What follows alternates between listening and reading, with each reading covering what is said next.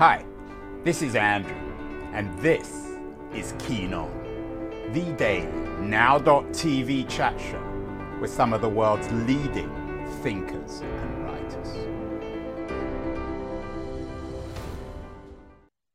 Hello, everybody. It is Tuesday, November the 22nd, 2022. One of the great questions, of course, is when do we become what we are? When do we grow into our identities? We've done a number of shows on this. We had a really interesting show with the journalist Jonathan Darman on when Franklin, Franklin Delano Roosevelt, FDR, became FDR. He has a new book out, Becoming FDR, the personal crisis that made a president, that defined an identity, that shaped a man and indeed a nation and a world. Sometimes we never quite become who we're supposed to be. We did a show a couple of weeks ago, a wonderful show with Edward Delaney, written a, a novel called The Acrobat about Cary Grant. And Cary Grant joked in his own inimicable way, but a very serious joke, that Cary Grant was no more Cary Grant than any of us. The idea of becoming who we are, whether it's Cary Grant or FDR, is never more important when uh, when we determine or when we as critics determine when a writer becomes a writer. When did Shakespeare become Shakespeare? When did uh, Margaret Atwood become Margaret Atwood? Really interesting questions. And uh, we're going to be talking about that today, not about Shakespeare or Atwood, but about Chekhov, uh, Anton Pavlovich Chekhov, one of the most iconic writers um, in the Western tradition. There's a new book out about him. Chekhov becomes Chekhov. Uh, it's authored by Bob Blaisdell. Uh, he's an academic and writer. He's also the author of Creating Anna Karenina. So he knows a thing or two about Russian literature, late 19th century, early 20th century Russian literature. And he's joining us today from New York City. Bob, uh, welcome and congratulations on the new book. Thank you very much, Andrew. Writing about Chekhov, of course, must be rather daunting as a writer. This idea of Chekhov, though, becoming Chekhov, um, what does that mean? I mean, it's a wonderful title, and we all kind of know what it means, but uh, what was the final Chekhov in your mind? Did Chekhov ever really become Chekhov, Bob? So there's an actual reason that he did become Chekhov in these two years when he he had he was 25 when 1886 started and shortly became 26 and uh, he had realized um, in 1885 that he was famous, um, but not as Chekhov. He was famous as Antosha Chekhonte, and that literary Petersburgers were reading him. He hadn't known that he was. He had just become a doctor in 1884, and he would, he had written comic pieces mostly for humor magazines in Moscow and Petersburg. Uh, and in December of 85, he went to Petersburg where he was hosted and toasted by uh, the literati. And when he got back to Moscow, uh, he was offered the opportunity to publish um, stories of whatever length he wanted in, in a uh, respected newspaper literary section. And on condition he was very pleased because it would pay much more, and he was supporting his parents and younger siblings. Um, he he wanted to keep his name Anton Chekhov for his doctor work. He did not think he would keep writing. Yeah, as he um, as he said, uh, medicine is my lawful wife, and literature is my mistress. Uh, my not my mistress, my mistress. Only a yes. So Chekhov could have put it in those words. Yeah, but Bob, let's just stand back a little bit. You jumped in with perhaps a little bit more detail. Not everybody, of course, knows about the life of Chekhov.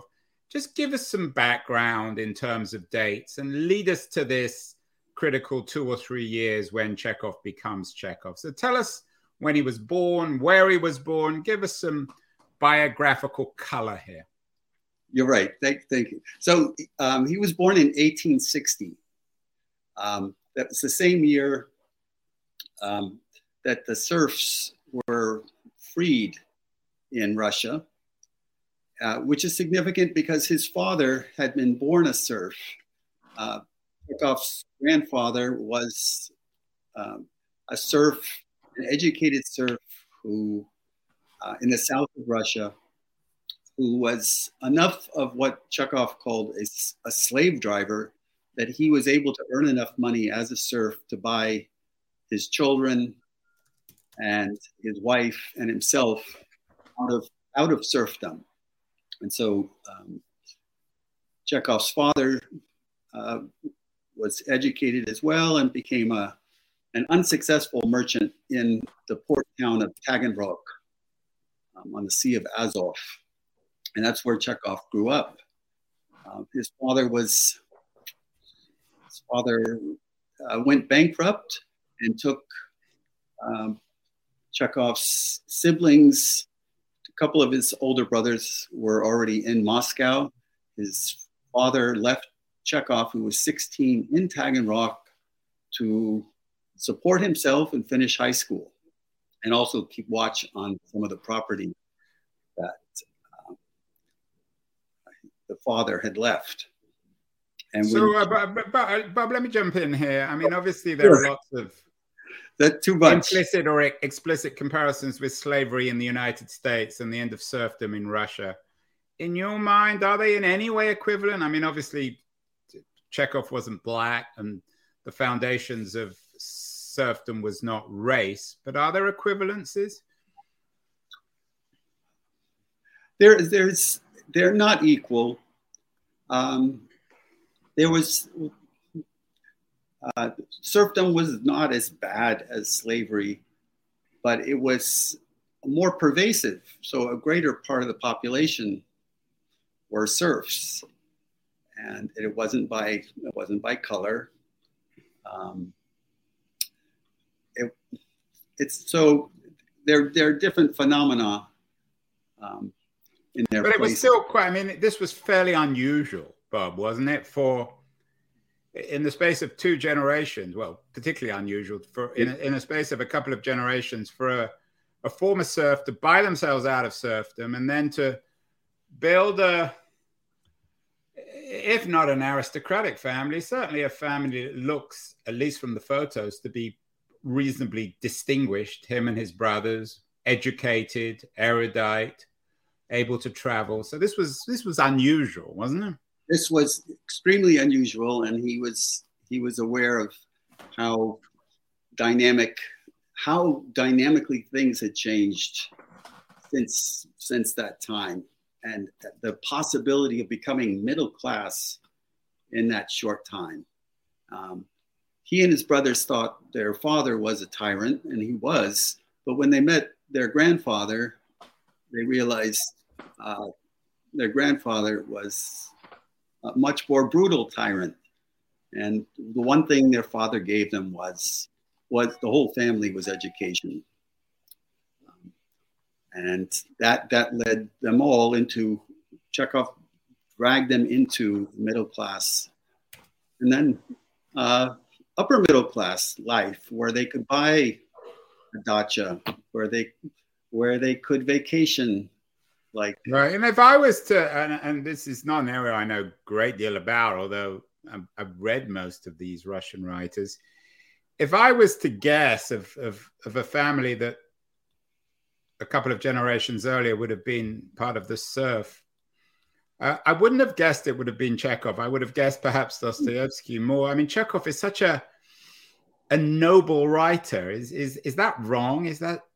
Oh, that's very uh, that's very good, Andrew. He is he is noble, but uh, he had to, as he said, he had to squeeze the blood of a of a serf out of himself, drop by drop which is something his father. How do you do that? How do you squeeze the the? I love how you put it, but how do you squeeze the blood of your own blood out and replace the blood of a slave with the blood of a nobleman? He was he was he was rigorous. So people who knew him um, remarked on his composure. He was the only one in his family uh, who never exploded. Everybody else was explosive. He, he, he, looks. He has a. He has such an aristocratic appearance, but I guess again it was Chekhov becoming Chekhov. He knew what he was doing. And and and so, if we could jump back to that year of 1886, uh, to publish in this more prestigious newspaper, the publisher said, "Now you got to publish as Anton Chekhov." The, the name he was trying to keep reserved for his professional career. And, and that so is literally how he became the Chekhov that we know. Um, we would have known him anyway if he'd kept the pen name Antosha Chekhonte. What about his ability, uh, Bob? You you you're a literary scholar, so as much as a biographer. Um, when did he realize that he, he he had such a remarkable skill, a genius for writing, for observing, for short stories, and for, for plays? I think it was in these years when he was given the opportunity to, to write as much as he wanted. Um, because he'd been limited by the by the humor magazine format and then for a very for another magazine for another newspaper writing very short stories but uh, this this conservative newspaper owner let him do whatever he wanted and gave him as much space as he wanted, um, as often as he wanted. And that's where he, I, I, he felt his oats and he, he became that writer. The, the stories from these two years, I noticed because there's, there's so many. He wrote 110 real short stories in these two it's years. astonishing it's demoralizing yeah. for anyone who wants to be a writer it, um, it is and he never one wrote... doesn't think of uh, Chekhov as a political writer but how important were the was the political climate in the 1990s a time of great unrest and uncertainty. So uh, this in the 1890s um, this is where he he in the 1880s when he first started working for this newspaper and the and the literary publisher um, the publisher was conservative and uh, chekhov got a little bit of grief from his friends how can you possibly write for this right wing uh, guy who became chekhov's best friend um, and the real reason was that he gave him all the room he wanted and he never censored Chekhov. He found room writing for this man um, until uh, the, the late 1890s when the anti Semitism and the right wing outlook from that newspaper made Chekhov mostly break off with a man who had been very important to him. But Chekhov was never, and I use this word carefully, infected with, certainly with Bolshevism or, or, or the sort of the the the, anarchy, the, the, the violent anarchism of the the Slavophiles, was he? No, you're you're absolutely right. Um, he was he he didn't like to put in politics into the stories. Um, the the characters, some of them are quite political, and he doesn't uh, he doesn't favor conservatives over liberals. There are there are young budding communists in his stories, and he's understanding and sympathetic as long as this the particular characters are under are sympathetic. Um, so he he is not very political, and yet he did draw lines. And when his right. when his friend uh, allowed the newspaper to publish lies about the Dreyfus case. He said, "That's it. That's it. No more." And Uh, they didn't completely cut each other off, but Chekhov didn't write anymore for him. But, he's certainly less political than some of the other writers of, he's, the he's, age. Um, you wrote um, also uh, creating Anna Karenina. Here we have a photograph of uh, Chekhov with Tolstoy in 1900. Was Tolstoy? I mean, they they were they were on good terms, but was do you think of him as his as Chekhov's antithesis in terms of literary style and identity, given that Tolstoy wrote these thousand page novels and, and Chekhov was a master of the short story? Um, I don't think of them as uh, as being the antithesis of each other. Um, for one thing, uh, as, as a friend of mine said, everybody who was writing in Tolstoy's time was under the influence of Tolstoy. Um, and in this period, uh, Chekhov, Chekhov found out that Tolstoy wanted to meet him, and Chekhov knew he was still under the influence of Tolstoy. Chekhov didn't go to meet Tolstoy until he was clear, he felt clear of Tolstoy's literary influence. And then they became instant friends. Uh, Tolstoy had been reading Chekhov, and Chekhov, of course, had grown up on Tolstoy. Uh, they loved each other and uh, respected each other and confided in one another. And Tolstoy was very severe when he was critical of Chekhov's plays, for instance, um, which Chekhov took took well. Chekhov never. Chekhov was very proud of his work, but he never um, talked. Uh, he never talked it up.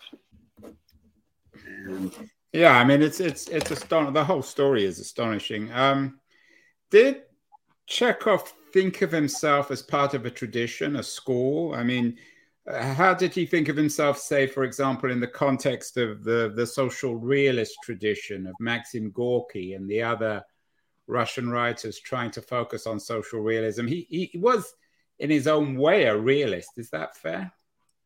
It's fair that he's a realist. Um, he, but he did not see himself in any in any tradition. Um, besides that, he liked to joke that he wished he was known for having written Anna Karenina. That would be fine with him. Where would you position him? What tradition? Or did he invent his own? I, I think he, I think that's what we all recognize when we meet Chekhov for the first time. This that he's been imitated ever since. Um, half of American fiction, half of British fiction, maybe after Chekhov in short stories, has they've been Chekhovian. Um, there's there wasn't anything like it. Um, now he sometimes wrote stories in the vein of Tolstoy, sometimes reminiscent of Pushkin, but he made something new and different, which made him insecure. He thought it was something, it wasn't recognizable, it wasn't special. He thought he would be remembered for maybe seven years after he died. He did not think he was, he really didn't think he was special. In his own time, amongst his contemporaries in, the, in this 1886, 87, he saw one uh, contemporary who he thought was on his level, or that Chekhov hoped he was on Korolenko's level. But Chekhov much, much greater.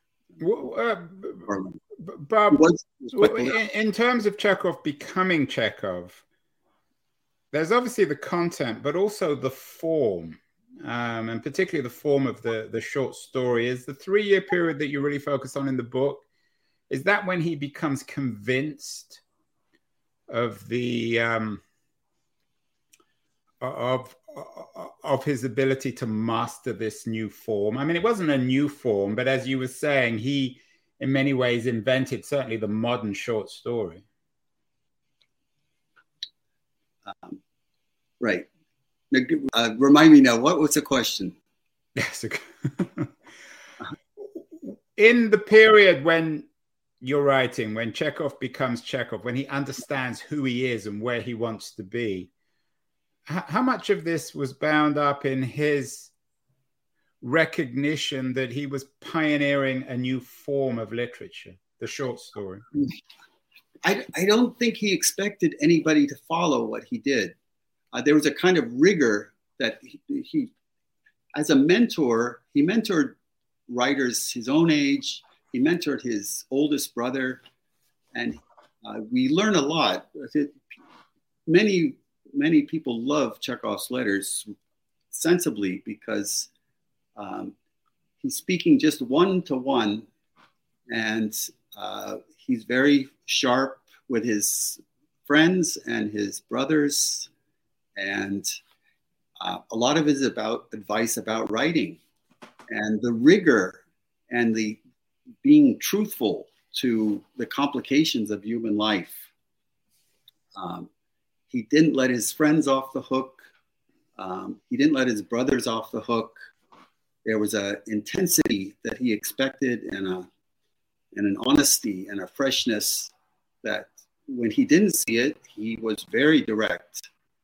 And with his friends, he was funny. With his brothers, he was sharp as you can only be with your siblings.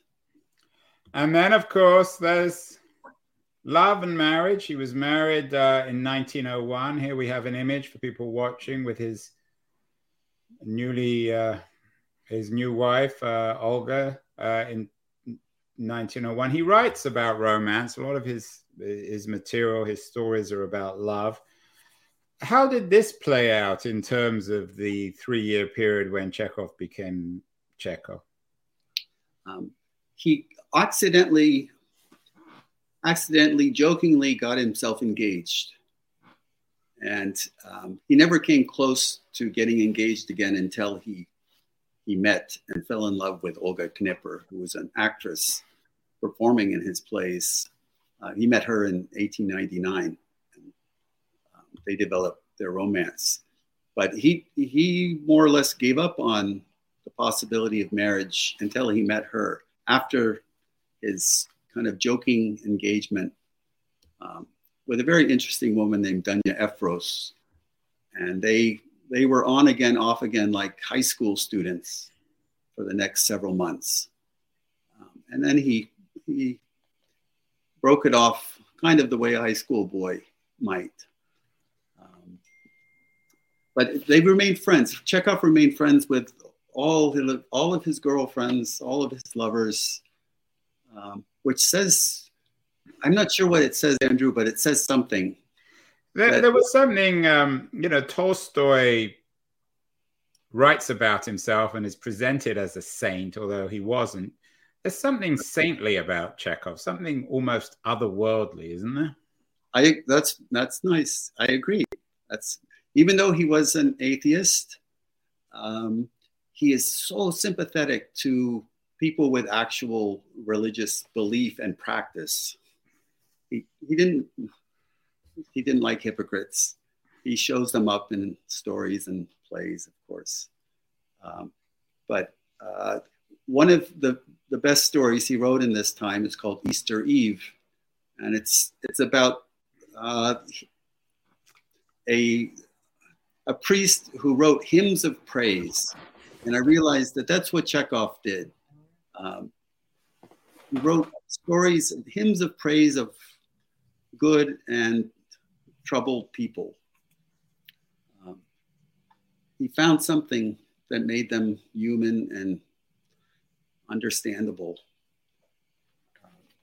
And there was something of him, there was something of him in all of those people. And how much of that was bound up in him being a doctor and understanding people at their weakest, seeing their suffering? Of course, in 18- 90, he went to Sakhalin Island, just yeah. north of Japan. He spent three months interviewing thousands of convict, mm-hmm. convicts mm-hmm. and settlers. Here was introduced to enormous suffering. But did that come in part, at least, from his experience as a doctor? We've, we've had a couple of people on the show, doctors, full time physicians who have written novels, and they seem to bring something to fiction which others can't he he certainly brought his his medical tact.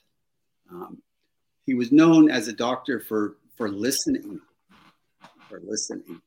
And um, he's, when you read the stories, you notice that people are being described uh, sometimes internally in a way that without, without medical knowledge, I don't think you could do. Um, he does he does it subtly. He, he doesn't show off the the medical practice. He doesn't let us get distracted by by special knowledge, but there's things that only he knew as a doctor that bring out the internal emotional states of the people. Bob, um, there are going to be many people in the audience who aspire, if not to become Chekhov, certainly to become published writers, and they're struggling perhaps with realizing whoever they are uh, and becoming who, whoever they are. Is there anything in Chekhov's life that we mere mortals can learn? Nobody else could ever become Chekhov, of course, but we can all aspire to be something. What are the broader lessons, do you think, of your book and of, of the particular period you've studied in Chekhov's life that could help others, particularly aspiring writers? So, he, he, of course, he, he answered aspiring writers' letters. And what he liked to say was, you know, write two or 300 stories and get back to me. Uh, because that's what he had done. He had written hundreds of stories and skits. Easier said than done, Bob, right? well, except when he was writing these stories, he could also remind people, you know, I was also a full time doctor. I was also supporting my family. So he doesn't, through his own example, uh, he doesn't let us have any excuses. And, and that's a reason I like to recommend people read any volume of his, of his letters. Um, he doesn't he doesn't let us, he doesn't let himself have excuses. Even though in these years, um, he already had tuberculosis. He already knew he was going to die of tuberculosis sooner or later. He didn't give himself that excuse. Um, he didn't like that his closest brother, who was an artist, did give himself that excuse. What do you expect of me?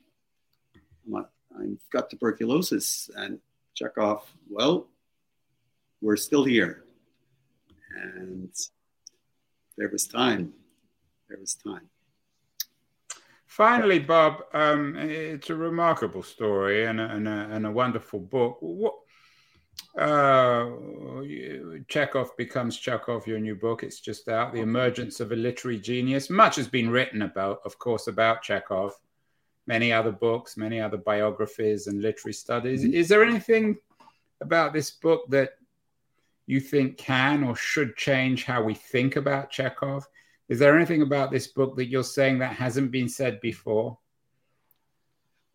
there, I think there's things that haven't been said before because I've been reading about Chekhov for 40 years and I hadn't realized how how closely tied he was uh, in these very productive years to the calendar and, and writing like a in some way being aware of the calendar the way a professional freelance writer is. So writing Christmas stories at Christmas, writing winter stories through winter, writing uh, Lent stories and Easter stories, summer stories. Through, so writing through the year and seeing the speed at which he was writing. So he was writing maybe like two weeks ahead of like the calendar. Um, I hadn't realized that. I hadn't read the stories in order uh, because, for the most part, we don't read Chekhov in the order that he wrote the stories. Um, we, don't have to, but when having done that, I, I and I hope the readers will see um, in some way what a workman he was and how how professional he was while also creating about half the time uh, real art. It, it's a miracle.